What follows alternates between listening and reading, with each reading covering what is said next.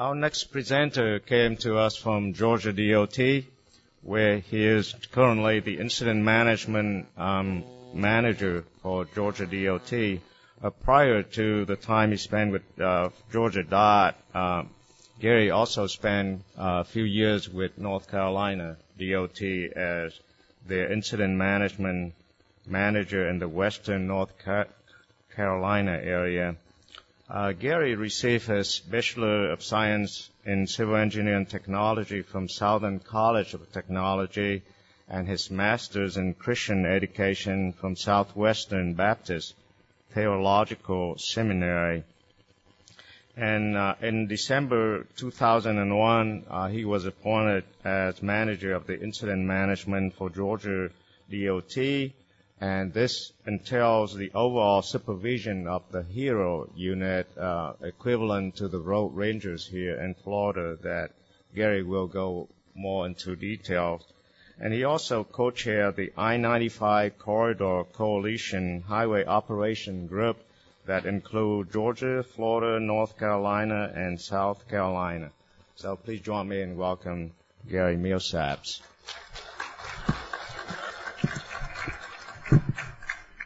All right, everybody awake? I'm the last. I talk slow, so listen fast, and we'll get through this. All right. Um, he did say that I was. Uh, I got a master's in administration and education from a Southern Baptist seminary. Uh, so when a preacher takes off his watch from the Southern Baptist Church, y'all what, know what that means? Nothing.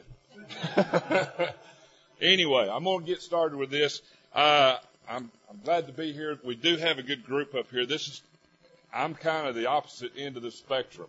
Uh, we've heard from planning, we've heard from uh, incident ma- or the uh, traffic incident management side or the ITS side, uh, kind of the nuts and bolts and the, the the forecasting and looking at all the different things that's going to be going on, you know, and playing with all the different tools and toys and stuff. Um, but from my standpoint, from where I come from, all that stuff's great. Uh, I can see it. I can look at it. I can tell how fast it's moving or how fast it's not moving and everything else. But, okay, now what? You've got to be able to do something about it. And, uh, to me, that's where I come in. I'm an operations person. Um, and what we want to talk about a little bit. How many of y'all been driven, driven through Atlanta? All right, so I don't have to tell y'all how bad traffic is, especially if you've been through there uh, at rush hour. Approximately 50% of the daily traffic uh, uh, miles traveled is in the city of Atlanta. 75% of the congestion is in the metro Atlanta area. So we got a problem.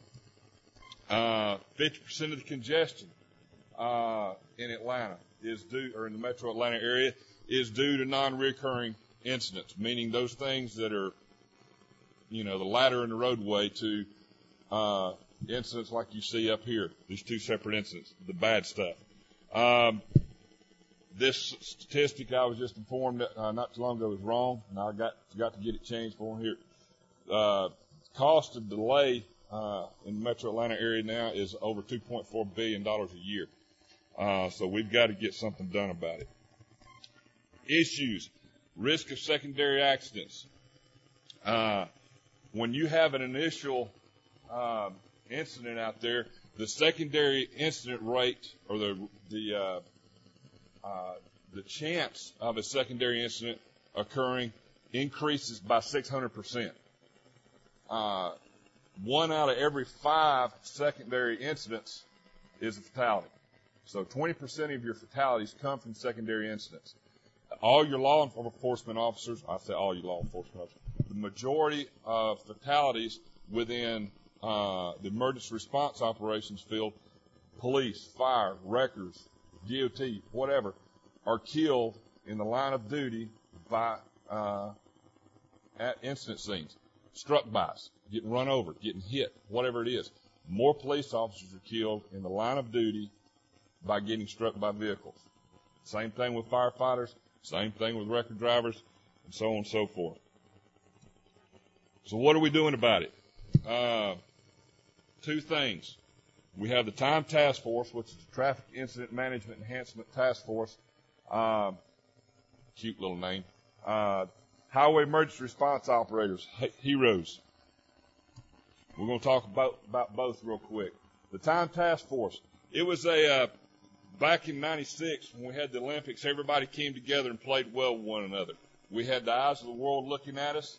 Um, and so we needed to play fair. And I say we, I'm talking about the emergency response, uh, folks.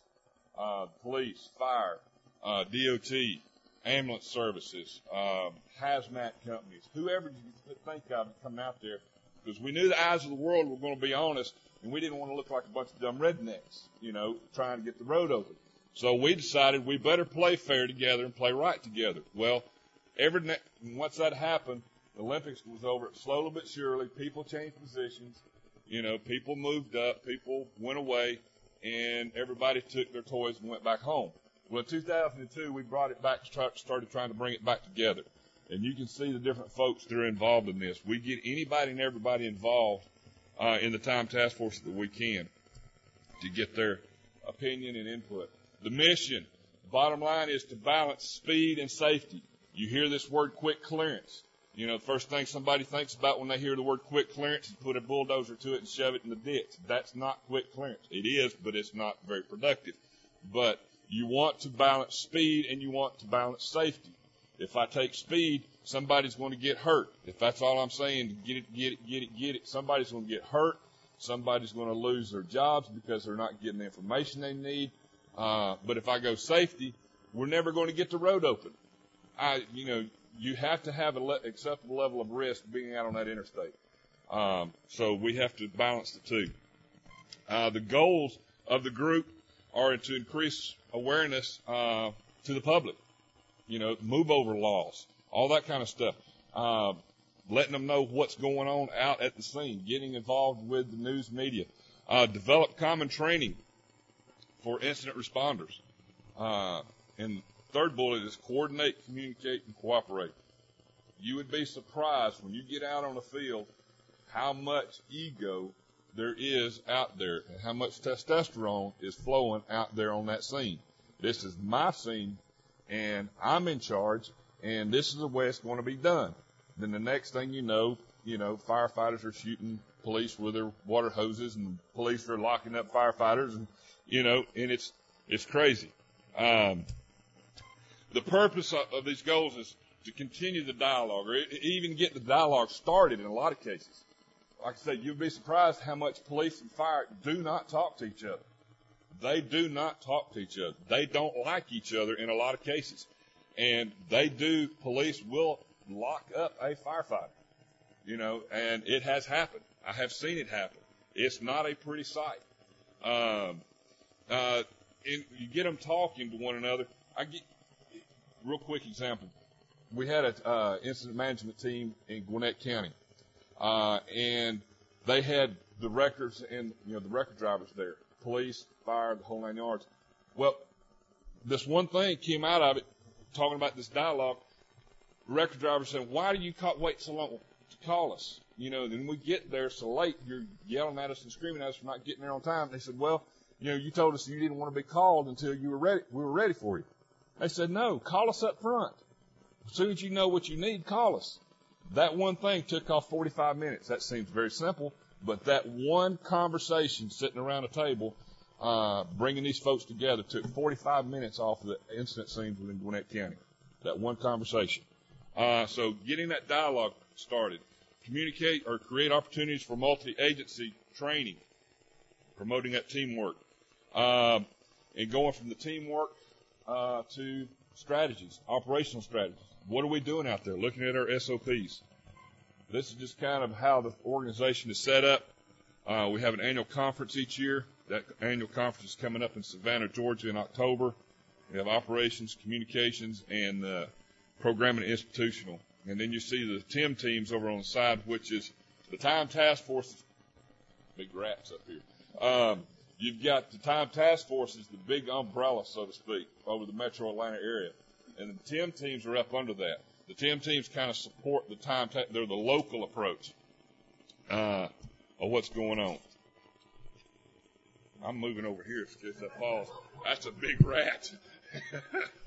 uh, uh, that may be Mickey trying to get out. But anyway, uh, we went around and held a strategic vision, um, you know, with the stakeholders, saying what is it you want to see happen. Several things came out of that, uh, and this was adopted by DOT and uh, with uh, Georgia Regional Transportation Authority and Federal Highway, uh, Governor's Office, and everything. We have an open roads policy that uh, we're working on. Uh, we're hoping to have the governor sign it.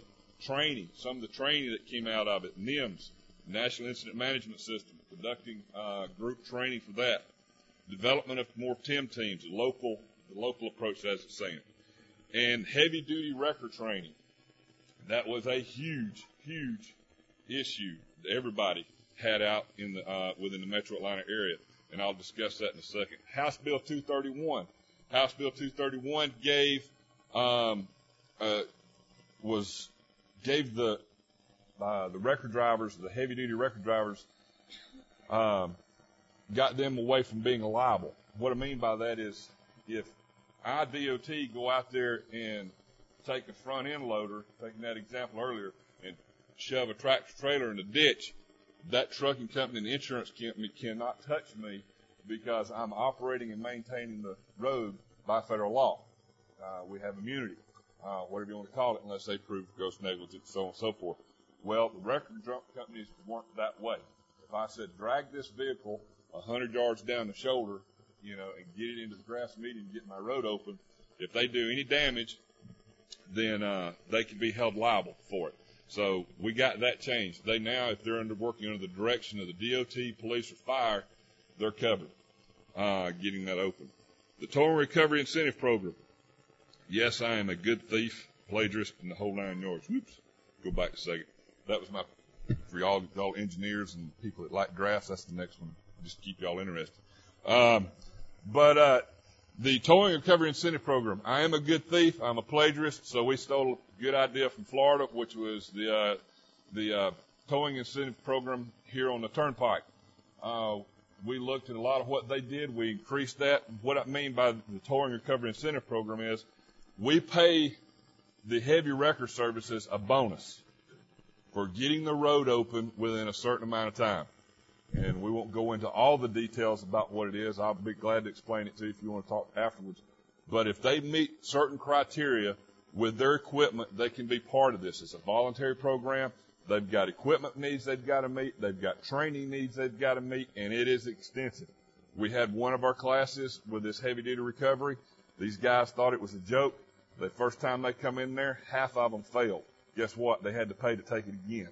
They realized this is not a joke. And so we, uh, it works. It works. Uh, we, we've added the training to what Florida had basically and moved on. Uh, here's the results. Here's that pretty graph. Um, you can see in the blue line the average from uh, January to June, the average uh, buildup, not the average, but the actual buildup of time of response time and roadway clearance time. Roadway clearance meaning I've got everything over on the shoulder. It doesn't have to be gone from the, tra- the incident scene, but all my travel lanes are open. We had nearly 90 hours uh, uh, with the same number of incidents. Uh, in 2008, we had 22 hours. That's a savings of 67 hours, almost 67 and a half hours. We've gone from a little over four hours for roadway clearance, not incident clearance, but roadway clearance, a little over four hours to a little over 30 minutes on our major tractor trailer incidents. Now, I'm not fool enough to believe that those numbers are going to hold. This program's only been in January, implemented January, so I know it's not going to be uh, hold up, but it's working. Those numbers are staggering. Oh God, two minutes. Uh, what to expect in the first future? I told you I got to speed up here. Uh, staging of emergency vehicles and emergency lighting. Whoever would think that the police and the fire and the, uh, would start working together to figure out how to put stuff, uh, where to park, how to operate their lights. Um, improved technology. Um, expansion of the towing and recovery incentive program. Vehicle spill policies. More legislative. Heroes. Here's my pet thing, and I've got to quit, be quick. Highway emergency response operators. Bottom line is we're going to get the road open. We're not a AAA service. People like to call us a roadside assistance program. That's not what we do. We're an incident management program. There is a difference. We change tires, yes. We give gas. We do that sort of thing. But if you're broke down in the road or if you've crashed, uh, we're going to push, pull, drag, roll, whatever we got to do to get you out of the roadway. And to do that, my guys have over 300 hours of in-class training that uh, involves hazardous materials, uh, medical first responder. We've delivered nine babies on the road. Uh, all kinds of different training. They have 200 hours of ride time. These guys are professionals out on the roadway. Uh, and you can see there the hazmat training that they're going through, de- uh, decontamination training there. There's a picture of the truck. Uh, that truck fully outfitted with the CMS sign, uh, lights, tools, and everything is about eighty-five thousand dollars. Uh, some of the things that have on it: push bumpers, traffic control devices, fuel transfer tank, tractor trailers, jackknives, overturns, busted saddle tank. Don't want to set it up. Diesel doesn't like asphalt, so we suck the diesel fuel out of the uh, saddle tanks into our uh, fuel recovery system. Types of assistance, like I say, we do, you know, changing oil, delivering babies, not changing oil, but changing tires, uh, to delivering babies. Um, full service, that's it. Um, you know, whatever your needs are, we're there. Um, uh, but the biggest thing is traffic control. If we can't get it out of the road, we're going to set up traffic control. Um, and we're going to get the traffic around that as fa- easy as possible. It's better to have long tapers, have, you know, directions where the traffic's supposed to go so people don't get, uh, confused and they start fighting with one another once they get up to the scene.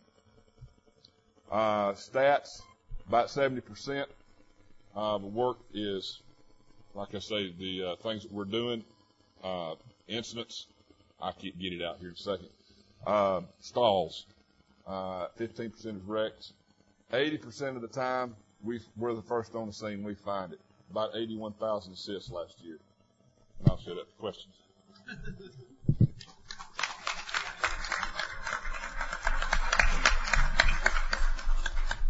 Thank you, Gary. I want to make sure that we have some time at the end so that you could have any question for any of our speakers here. But before we do that, I think we had five very different presentation, but they are outstanding presentations. So hand to our speakers here.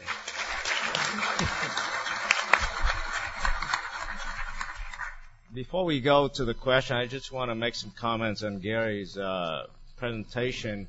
We traded a lot of information with Georgia. We learned quite a bit from their HERO program to change from servicing people uh, that are stranded on the highway to actually freeway management. And they are, in a way, the same with very distinct uh, differences.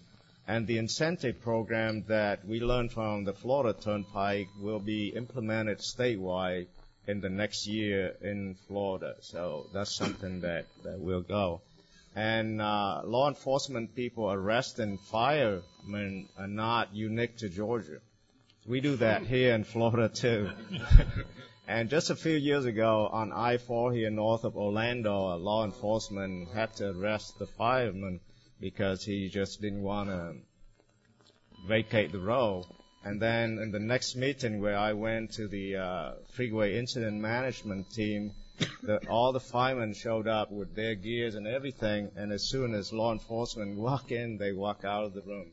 So we, DOT, had to really be very diplomatic and brought them together and those, those things. But I think they are true around the nation. It's not just unique to our states at all. Uh, with that, I'm going to open the floor for questions uh, from the audience.